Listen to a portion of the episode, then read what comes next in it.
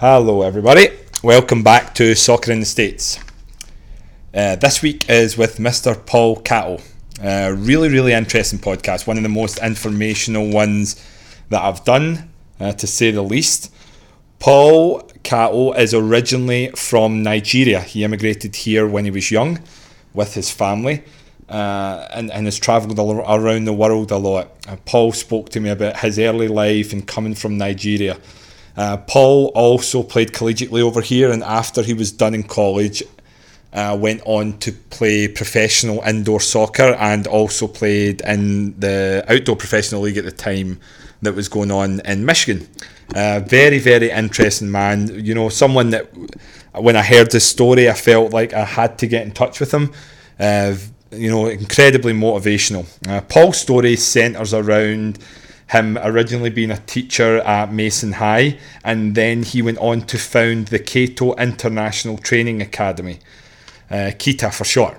And this is basically, uh, he has now kind of set up this soccer school type thing in Nigeria that's that's you know really giving people an opportunity. The, the town that he was brought up in, it's given people an opportunity to get out.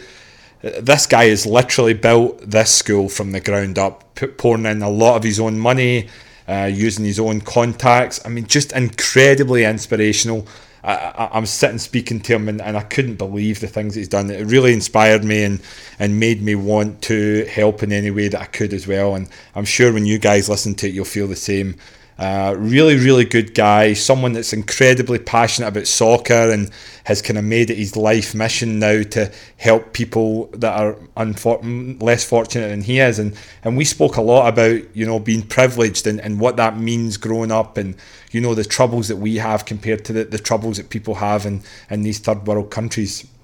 We touched a little bit about the immigration issues that are going on both in here and abroad right now uh, the UNICEF money and, and where the funding's going. It was just really a, a fantastic podcast from a very, very intelligent, very kind man.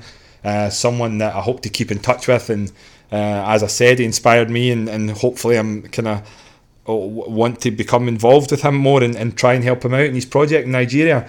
Uh, my aim for this podcast is, is that other people might be able to help as well. Uh, the great thing about soccer is that it kind of unites people worldwide, and I'm sure when you guys listen to this, and, and let me tell you, the sincerity and everything he says is is evident to see. So hopefully, when you listen to this, you, you feel inspired. At the end of the podcast, it gives him gives some information that how you can help out in any way if you feel that you would like to. Uh, from what he tells me, these people in Nigeria are are really, really in badly need of our help uh, and he's doing great things. Uh, a great man, and I'm sure you guys will enjoy it. Uh, this episode, once again, sponsored by Murad.com uh, for all your skincare needs. Uh, use code JohnnyFootball5 at checkout for 10% off. Enjoy, guys. Talk to you soon.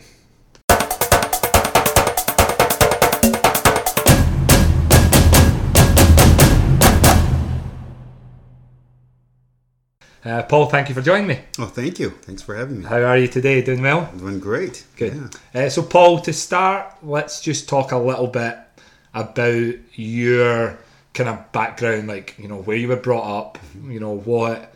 Uh, what first brought you to be involved with the game and, and, and give the listeners a little bit of background information on sure. you? Well, I was born in Nigeria. I am from Nigeria originally, and I left Nigeria when I was about 12 years old. My parents came uh, to the States. My dad came to the States. He was working on his PhD, and uh, came and loved the States and loved loved their way of life and everything. And three years later, he sent for all of us, and we all came to the States. And then he, uh, once he got his degree, we went to Kenya so we lived in, in, in Kenya for a while. I went to a school, Rift Valley Academy, in in uh, in uh, Kijabe, Kenya, and uh, then my dad uh, was deceased, died while we were in Kenya. So we moved back to Nigeria, where I finished my high school, my last three years of high school at Hillcrest Academy in Jos, Nigeria. Okay. And then I, uh, after that, I came to the States for, for, for college right for university and that's I've been here ever since and what uh, whereabouts? How how did that happen that you first got linked up with a college in the states? Were you did you come on like an F one visa like everyone else, or had you had somewhere that you had already planned on going? Well, I went to an American school. Rift Valley Academy and Hillcrest Academy are both American schools, so naturally there were a lot of American kids, Okay. Canadians, you know, all nationalities basically. Yeah. But most kids that, will, that go to those schools come to the states for, for college. So my Yeah. best friends, who were also soccer players, because that's all we ever did, uh, was play soccer, and uh, my best friends were going to come to the states to play, Uh-huh. and so they asked me if I would care to join them. I mean, well, we actually kind of colluded to. You know, we didn't have all that many choices. We, were- we were too busy playing soccer, you know. Uh-huh. And they said, "Well, we're going to Spring Arbor University for college." And I said, "Sure, I'll go too." Okay, So that's kind of how I ended up at Spring Arbor. okay. Yeah. And I guess kind of moving on from that with your like, h- how did you first get involved in soccer? Was that something that your, your dad did, or you know, where where did your love for soccer kind of start? No, my parents were my parents were more academics. They really thought I was wasting my time with soccer, but Uh-huh. we loved to play. I mean, that's all we did, all day. We played all day. We played all night. You know, out in the streets and everything else. Yeah. It wasn't organized or anything, but uh, it was just I I just I can't remember a day when I didn't play soccer when I was a kid. Uh, So we just developed this natural love for it Yeah. and followed the national team, of course, and Yeah. everything. So. Uh, and then from then, so you went to Spring Arbor College, and then where did your kind of life take you after that? Well, I was at Spring Arbor for, for I did my four years at Spring Arbor, where I did I did pretty well. Uh, I was an All American and and All Mid East and all that, and, Yep. and won a lot of honors from there. And then um, after that, then the American Indoor Soccer Association was starting Uh-huh. the Ka- Kalamazoo Kangaroos, and Okay. I went out and I made it. Um, uh, from there, I kind of went the went that route, you know, Yeah. that semi-pro route, and played in a couple of different places, uh, Kalamazoo, Fort Wayne, Louisville, Okay. um, where we won the championship one year, I guess. and and and professional soccer in the United States, from from my understanding, was really different at that time. You had the the NASL at the time that Mm-hmm. you know Pele and Beckenbauer and all those guys had been playing, but then you had this kind of unique indoor professional soccer thing that had been going on that. You know, I've spoke to, I've got some friends that have played in that, and Mm-hmm. it was kind of different, especially I guess since you know soccer was growing and obviously is still growing but back then was even more so that you know what was what was the kind of environment like and what was the level like did you feel like it was all kind of internationals or were there some american players that were were on board at that time I would say most of them were still internationals. There Yeah. were a lot of international players. I just remember a lot of European players and um, a lot and some African players, but there was a few Americans at that point. But the Americans really hadn't caught on, caught on to the game yet, yeah and uh, so there was a lot of development that needed to happen in that particular area during that during that time. Yeah, and it's very different to now. I mean, now they've got obviously they've got the MLS, but they've also got several professional leagues under that. There's professional futsal leagues, indoor soccer still going strong. Uh, so it's very different climate now. But you know, certainly it's interesting to hear about how that was back then, and you know what what the kind of crowds were you get, and what people's reactions were like when they were like, "Oh, you play soccer?" Like, It was actually pretty cool. Uh, Yeah. You know, we played. I think one of our our crowds were normally anywhere between two to three thousand. You know, in an indoor stadium, and it was usually in a, in a, in a rink somewhere. Yeah. You know, um, played in Columbus, played in uh, Fort Wayne, of course, in Louisville, and for and um, Kalamazoo, and a lot of in Chicago. You know, and so the markets were getting a little bit bigger, and Uh-huh. you know some of some of the playoff games where you would you would have five to six thousand people at, at the game. So it wasn't really bad, but um, it was def- definitely very unique. It was a great time yeah. for soccer. And how and how long did you play there? When did you kind of decide to move away from playing professionally? I played I played uh, prof- I played professionally for four years, after that, then I uh, decided I needed to just settle down because at that time I, my I had a son. My son was born, and it was one of those situations where I either had to go all the way in with soccer or kind of think about what I wanted to do in the future. So, because I could either play in the indoor league during the winters and then play in the outdoor league during Yeah. the summers, but then I, that would me that would require a lot of moving from Yeah. different from city Yeah. to city, you know, living that gypsy life Yeah. and uh, I really didn't want to do that. I felt like I needed to go. I wanted to go into coaching, Okay.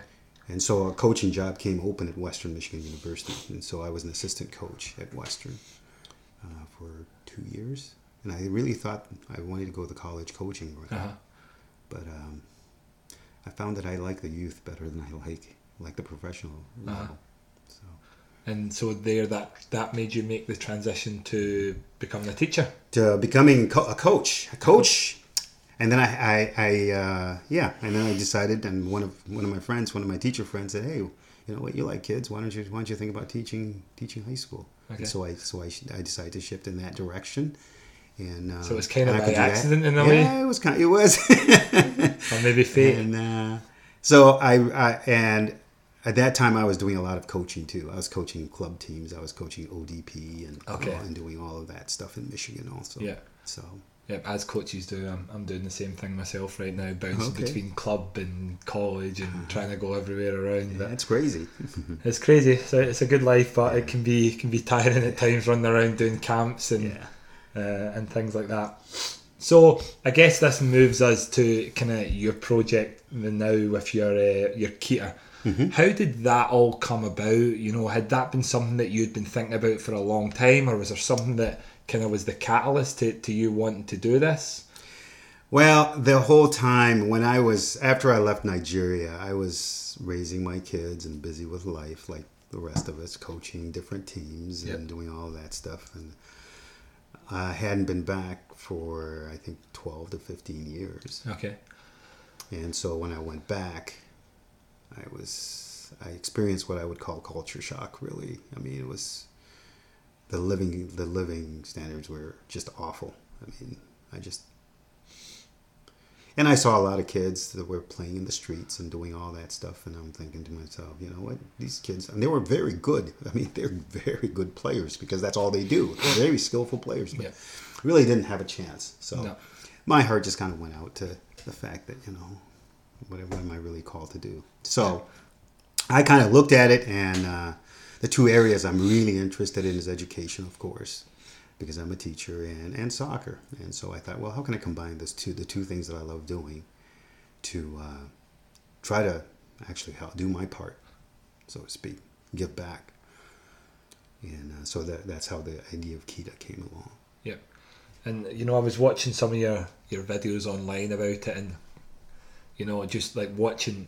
Uh, there was like you know at one point it looked like there was 20 kids out there and some of them in pennies some of them not in pennies but there was no goals. They're just playing because they love it. There's no they're knocking balls around and all just having fun and uh, and I think some you know it's it's interesting. You, I don't think it's any any surprise that those players that come out of places like Nigeria and Africa and, and you know in some South American countries they become almost expert dribblers in a way because mm-hmm. you know, they're navigating through 15 20 players at a time. Mm-hmm. No one's really trying to pass the ball. No one's really shooting. Mm-hmm. So you know those players have got an amazing ability on the ball close control skillful technical uh, and and that's something that I try to replicate in my when I'm coaching my young boys. I'm always like, you know, like obviously we can teach passing, we can teach passing down the way, but for now, dribble, take Right. people on, do skills, have mm-hmm. fun. Mm-hmm. Uh, you know, I guess a good question to ask you since you've you've been at both sides was what what would you say the difference is with you know the good American kids that are playing here? That there are lots of them mm-hmm. you know, young, good American kids that are maybe playing in ODP compared to the same level of kid that's in Nigeria that are, you know, they don't have the, you know, what you would call soccer IQ, mm-hmm. but they have an ability and an, ex- an expression that's mm-hmm. that's that you don't see. I don't see it in Scotland. I, I don't see it a lot of places in Europe. It's really these more lower developed countries that have these kids come out with this ability to just mm-hmm. be magical, and we and we see it at the World Cup. You know, what what, what was your perspective on that? Well, I think I think I guess one of my biggest criticisms of ODP is well, I shouldn't say criticisms. I, I think when I, at least when my ex- from my experience, um, is sometimes the kids are a little bit too controlled. By that I mean the, the Nigerian kids are kids that grow up. They they know their style. They watch Messi. Yeah, A player is going to watch Messi because he loves Messi, and he's going to try everything that Messi tries, and he's going to try it in the game, and he's not going to get, you know, because nobody really is watching them. They just do what comes naturally, that natural ability, and um, what I found with my ODP kids when I was coaching here was just, I think they were a little bit held back, reserved you know, we're taught the three parts of the field, and you know, you're only supposed to do this at a certain part of the field, and therefore, you know, so that put a, puts a little restraint on on those particular players. So they're, so I question their expression. How are they really expressing themselves? Whereas the kids in Nigeria, they're, they're just free. They just they just they just love to play. Now, on the other end, Nigerian teams, or if you've noticed, you know, Afri- I would almost say African teams generally, very skillful, but not very organized. yeah, If they have to hold a 1-0 lead, you uh, 1-0 lead, it's a problem. yeah. Okay, because they're just not, you know, they, They're they- more likely to win five three Exactly. or four two or four three or something like or that. something like that. So, you know, but you know, it's it's a give and take, and I think I think uh, I think it's just, you know, I think I think Nigerians need a little bit more structure as they get older, as they as they start to develop their style. You don't want to lose that ability like the like like the Brazilians or anything Yeah. like that. But I think that um, yeah, it's it's just different.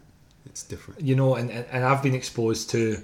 I had a kind of when I lived in Kansas. I had a coach, Andy Barney, who runs a, a very successful soccer club mm-hmm. in Kansas, and his club is almost all of their training's done indoor in a small little boxed area, and he preaches to everybody about dribbling.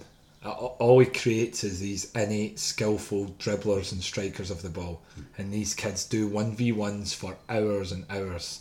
And he comes from, he gets some criticism from some friends of mine, you know, that that not enough of the game is being taught.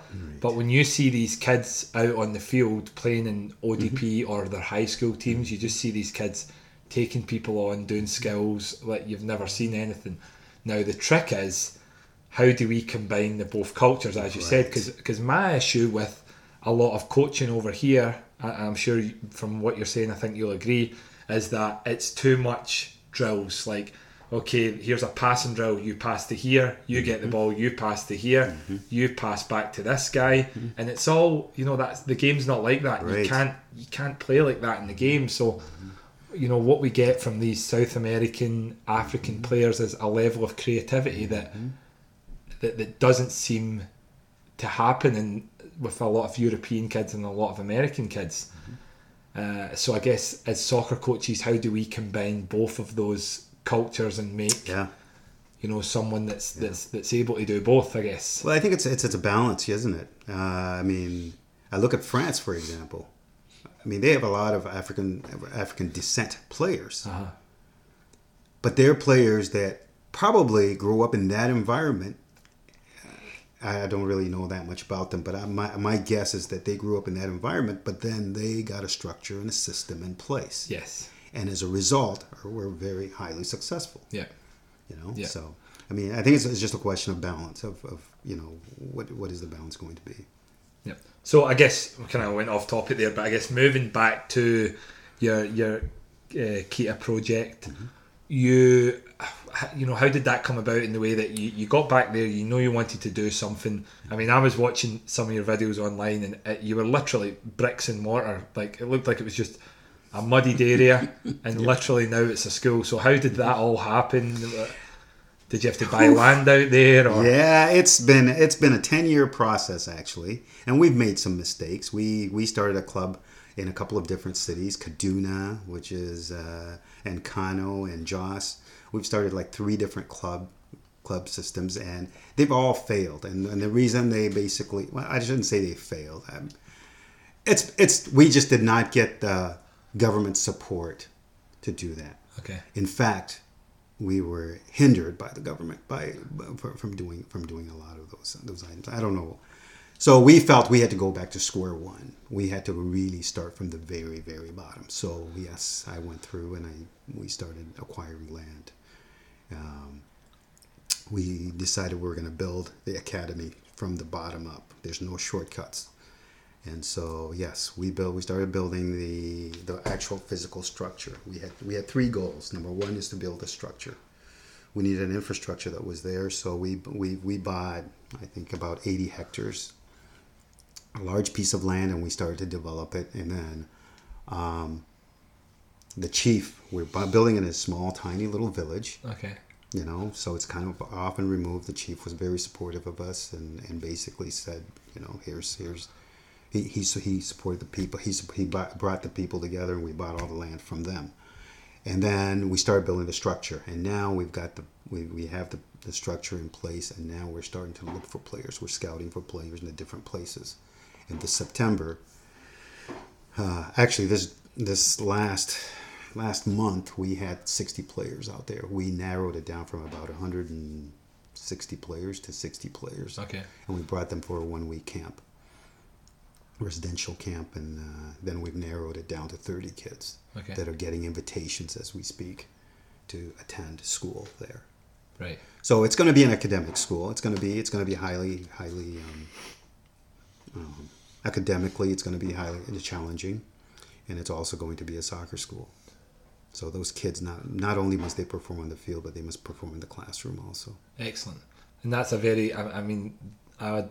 I mean, I'm taking a guess saying this, but I don't imagine there's one of those in every town in Nigeria. No, it's very very unique. It's Yeah. very different. It's very the outlook is very it's very. Uh, It's almost like the academies that you know that I grew up in in Europe. Like that's what you know. You go to school for four periods and then you do two periods of soccer, Yep. like every day. So how you know how is the? I guess kind of several several parts to this question, but where you know where is your you know your your funding, your teachers, your coaches, the supplies. wh- wh- Where is, is things like that coming from? Well, the funding funding comes from friends, whoever I can shake down to, Uh-huh. to help with with the project. Uh, we don't have any big donors or anything like that. A lot of it, a lot of it has come from from my family, Uh-huh. uh, you know. And uh, but then we've had support from my high school. My high school kids have really helped a lot in, in, in raising funds for the school itself. In fact, I've even taken a couple of kids out there to actually help build the school, and. Um, and then uh, the rest of it is just just whoever whatever friends learn about the project and and, are, and can support us Right. Uh, the teachers we just we hired all the local we hired t- locally Okay. Brilliant. and uh, we we are going to have five or six teachers that are going to be to, they're going to start the school with us we had about 60 applications man i mean it's we're just we've become the biggest employer of this in, in that in that little village you Yeah. know which is another thing that was just it was just hard wrenching really Yeah, I mean, I saw something super interesting. As I said, I was kind of kind of doing some research, and Mm-hmm. I saw like it was a you guys interviewed like a cook, and you said to her, you know, well, what what are you what are you looking to earn? And she was like, well, anything. Right. And you were like, well, right well, what even? Like she's like, I don't care. And you're saying, well, one dollar, like yeah like jo- almost jokingly, and she just says, well, I have nothing, so Right. one dollar is amazing. Yeah, and uh, you know it's it- you know it's amazing. The project itself was not really designed to do that, but but you know it, it just happened. ends up. It just happens that, Yeah. that you know what people that are building it, the, the brick,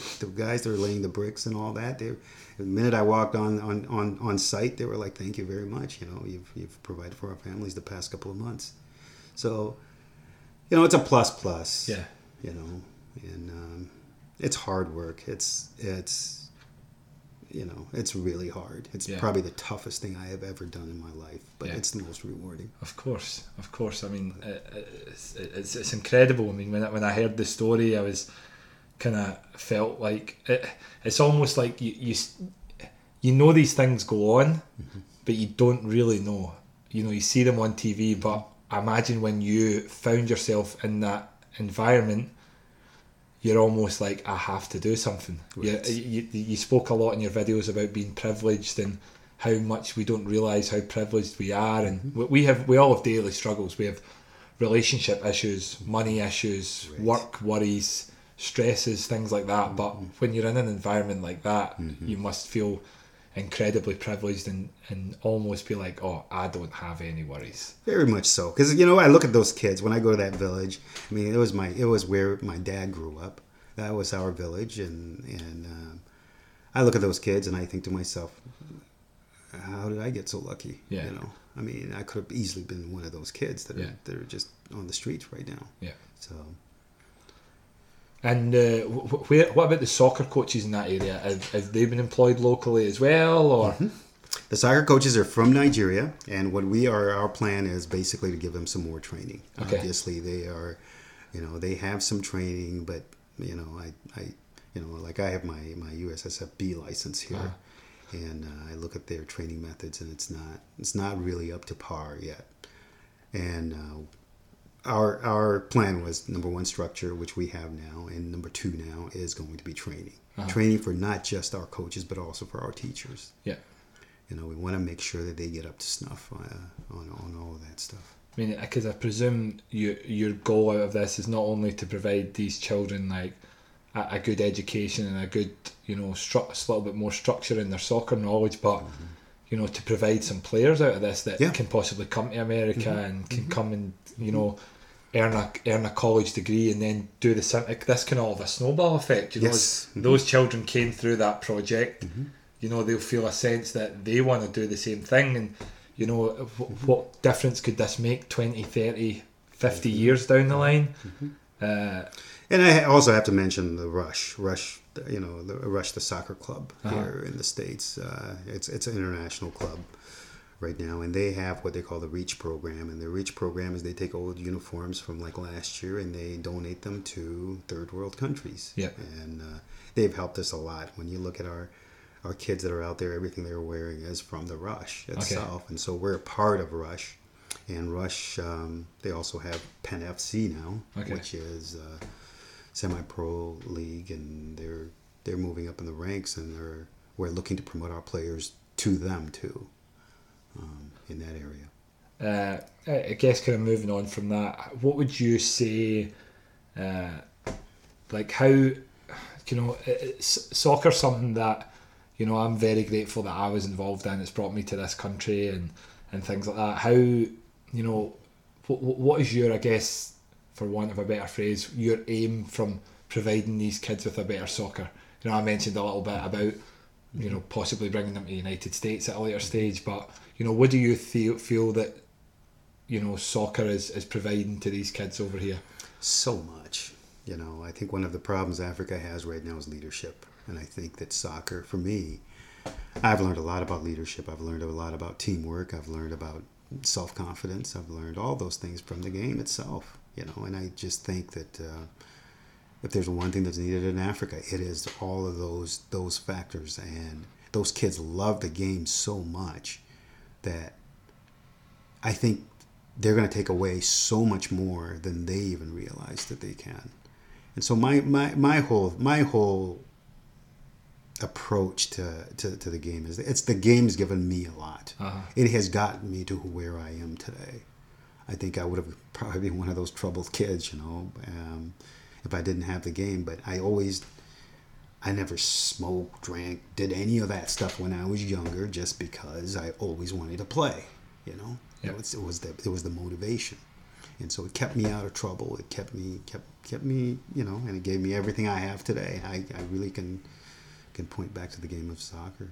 yeah that's fantastic it's, I mean it's certainly a, a great story and uh, you know to hear you speak about it how much you feel like it's given you the game and now you're one it's very commendable to know that how much you want to give back to the game now and give back to your community that you came from uh, I kind of moving on a, a bit from that. You spoke. I saw in one of your videos you kind of speaking about the harsh realities that, that are in Nigeria at the moment, and uh, you you mentioned previously there about kind of some like with with withholding from the government and things like that. Uh, you know what is what are what are the realities in Nigeria? As I said a little bit, we, we see things in the TV, we read about it, but what is the, the kind of insider scoop? What what is life like in, in Nigeria at the moment and in certain places in Africa? It's really hard. Uh, you know, I've, I've been going back to Nigeria two, three times a year now for 10 years, for the last 10 years. And I've seen it growing progressively worse. I mean, the conditions, the Really living worse? conditions of people, yes. Um, you know, the one good thing, the, the awesome thing about Nigeria is its people. The people are resilient, they are friendly, they will they will help each other, they will do all of that, but there's no employment. Employment, unemployment is just, I, I, don't, I, I would almost guess 60, 70%. You can't find a job anywhere. Uh, that's the first part. The second part is the corruption that is rampant, and it is rampant all over the place. It's, it's, it's scary. And the infrastructure is not there. You know, we're sitting here with electricity, and you know, over there, why I would say in a week I would probably have maybe two days, three days worth of electricity. You know, in a week, and so the infrastructure is not there. So I mean, how do you develop? How do you develop? How do companies move in and create employment when you cannot? When the basic infrastructure is not there? Yeah. We have, for example, the school itself. We, when we first started, we didn't have water. We don't have running water. How do we create bricks when we don't have running water? So we first, the first thing we had to do was spend money on digging a digging a well. Right. You know that's gonna that's gonna pump water out for for, to, for us to be able to use.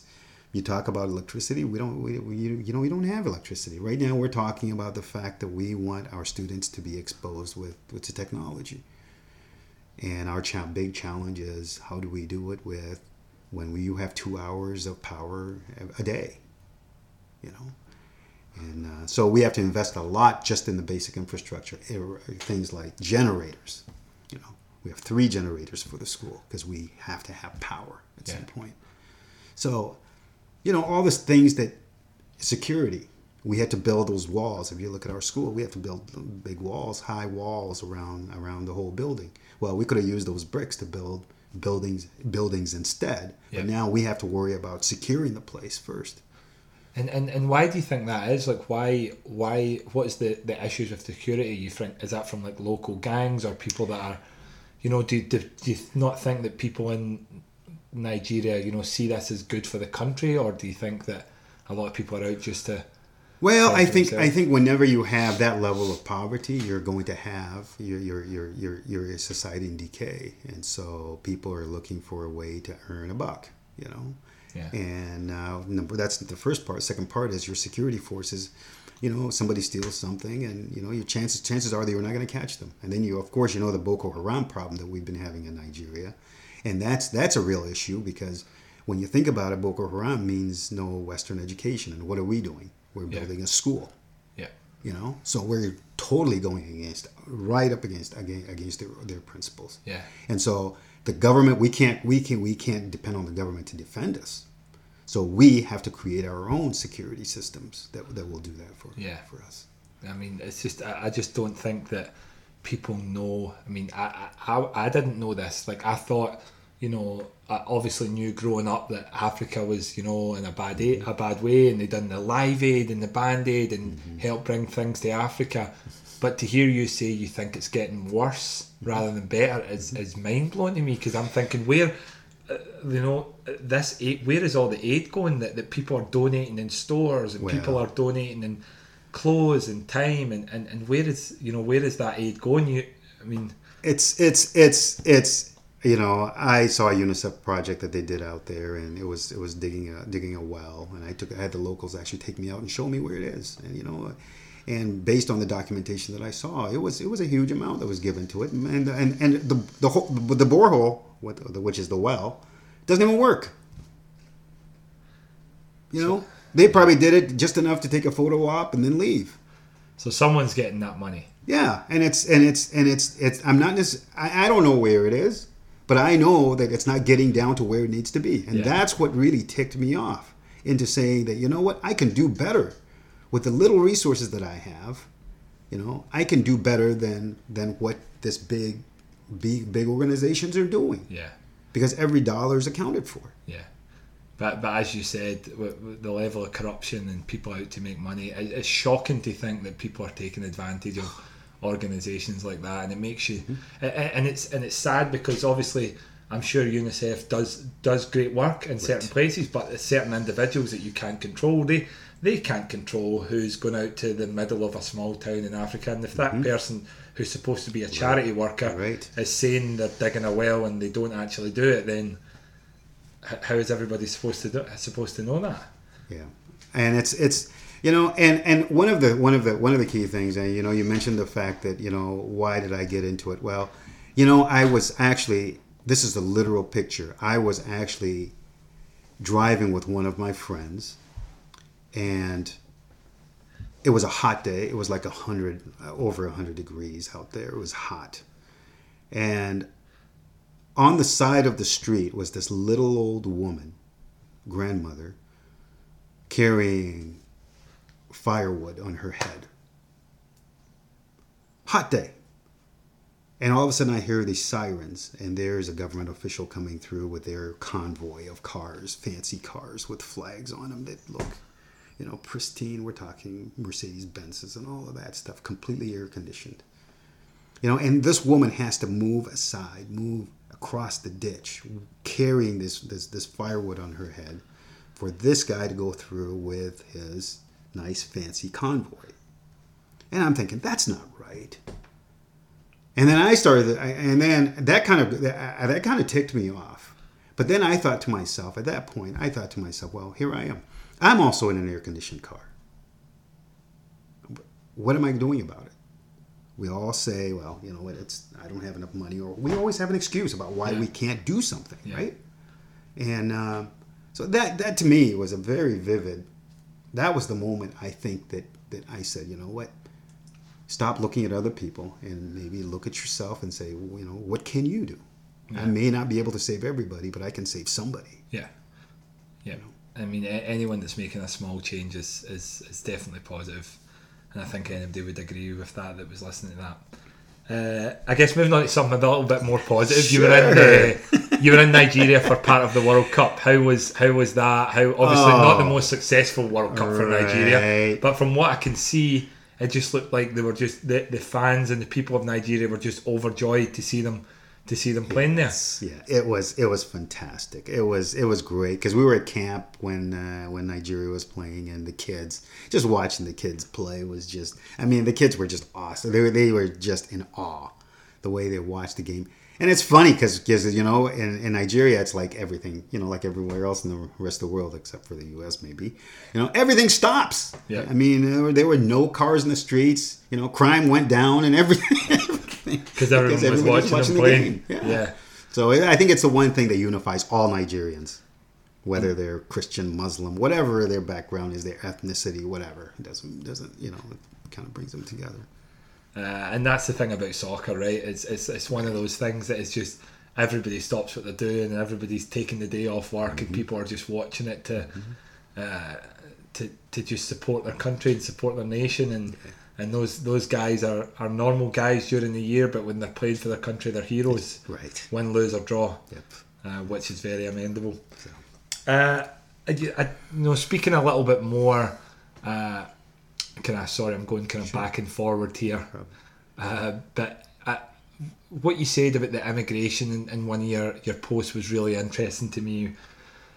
You know, a lot of people in the United States have got very strong opinions, especially with the, the kind of current like leadership and things like that. You hear a lot of people making strong opinions about immigration, you know, and their own opinion on it. But you, you made a really good kind of interesting statement in one of your, your Facebook lives, and you said it kind of run run home with me. You said, mm-hmm. "I don't think anyone wants to leave their home." Mm-hmm. So it made me think, you know, okay, well, why are they leaving their home? They're leaving their home because they want to do better for their family. Mm-hmm. So I guess what's your kind of opinion on that now that you've been over there and, and, and you have been an immigrant yourself? Uh, as have I. Mm-hmm. So you know, what, what what's your opinion on that and and the, the amount of people that are coming in and out of the United States and the current political climate with it? You know, I just think immigrate. I, I, I just, I, I honestly don't think anybody wants to leave their home. No. When when you see people come here, I mean, you go to, to, to like like Detroit and you find people they, people of different ethnicities. They're all they all kind of clump together. Why? Because it's familiar to them. Because it reminds them of home. So I think that people want to stay there. But like I said in my post, I can understand why people want to leave. Yeah. It is a hard life. And they, they and everybody, I don't care what color or where you're from, I think you want a better life for your family. Yeah. And we will do anything anything to, to do that. And I think the thing I love about America, you know, before all of all of this was I, I still love this country. Yeah. it's still the greatest country in the world. Yeah. But I think we become we it, it we take it so for granted you know, we walk around and we find things to whine and complain about when really we don't see the beauty in it. In the different colors, the different cultures that, that all come together. You know, so I I really hope that people just learn to appreciate each other. I because I do. I, I, I love it. I, I absolutely love this country. I yeah. love this country. I love Nigeria too. And I don't blame people that want to come here because this is this is the greatest country in the world. Yeah. It really is. I mean, it's the land of opportunity. It right? really is. And I was the same when I first came here, and obviously I came from a, a privileged background as well. But mm-hmm. there's something about America that you you come here and you feel you can do anything. Yeah you know you feel you can come here if you want to be an astronaut you can be an astronaut mm-hmm. you know if you want to work hard enough and you put in enough time and dedication mm-hmm. america is the place that mm-hmm. you can be anything you want to be mm-hmm. you want to be a movie star you want to be a soccer player you want to be a but that's what makes it so unique you know is because you can come from anywhere in the world and feel that way and i think if you take that away you're taking a huge part of who we are as americans um, you're, you're taking that away and i'm not sure that it's going to be the same yeah so going forward with the kind of Cato International Training Academy, what, what what's next? What's your plans for the next couple of years? What, where do you what do you want to see this this project in, in five years, in ten years? What, what's your your hopes and dreams for this? Well, right now we have we have thirty kids. Thirty kids are going to be 30, uh, 13 year olds that are going to be there. And then every year we, we plan to add another year. We okay. will add another 30 kids. So the ones that we have now are, are quote unquote freshmen, uh-huh. uh, um, well, actually eighth graders. And so when they become ninth graders, we're going to bring in a new eighth grade class, and we're going to move forward with that. And um, hopefully, what we're hoping to do is uh, maybe do it all the way till it's a full blown high school, all the way from eighth grade to twelfth grade. Okay.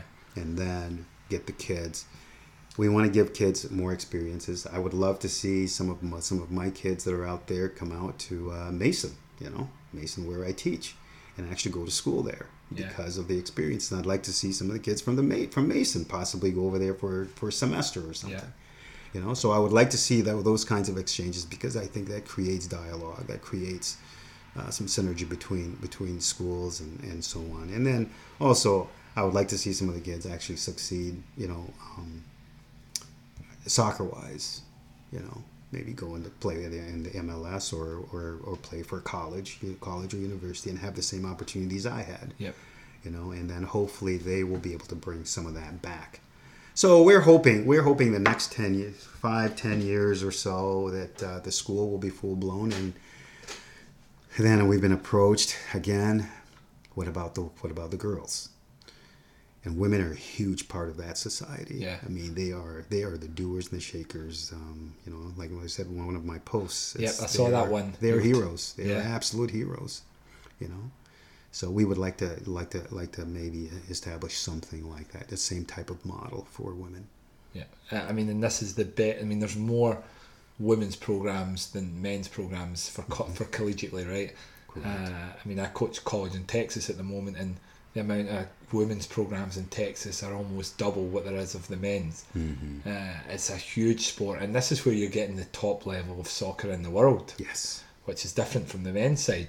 Correct. So when when you're putting girls into this environment, you're putting them in with the best players in that sport in the world, which is quite a unique opportunity. So yeah, that's something that's that's pretty interesting as well. Uh, you know, well, thanks for joining us today, Paul. I mean, to, to kind of close up, how can people? I mean, there's a lot of people that hopefully listen to this and, and want to help, which was which was my aim for this. How how can people help? How how can they get in touch with you? You know, how can they donate soccer balls, donate their time, donate financially? You know, putting you in touch with people that can help in any way possible, right? Um, I think the best way is uh, our website, kitanigeria.org is our website. Uh, Kita, K I T A, Nigeria, the word Nigeria, all one dot org. Um, that's the place you can go there and you have the donation button. You have a place where you can actually get a hold of us, and I get all the emails. If, um, our email addresses are all there and everything else. So Yeah. Well, I hope anyone that's listening out to that feels, you know, uh, that if they're able to help, that they can do that. And certainly, it's it's been a pleasure talking to you, and, and thank you for giving us your time. uh, thanks for having me. No problem. Thank you, guys. Bye bye. Bye.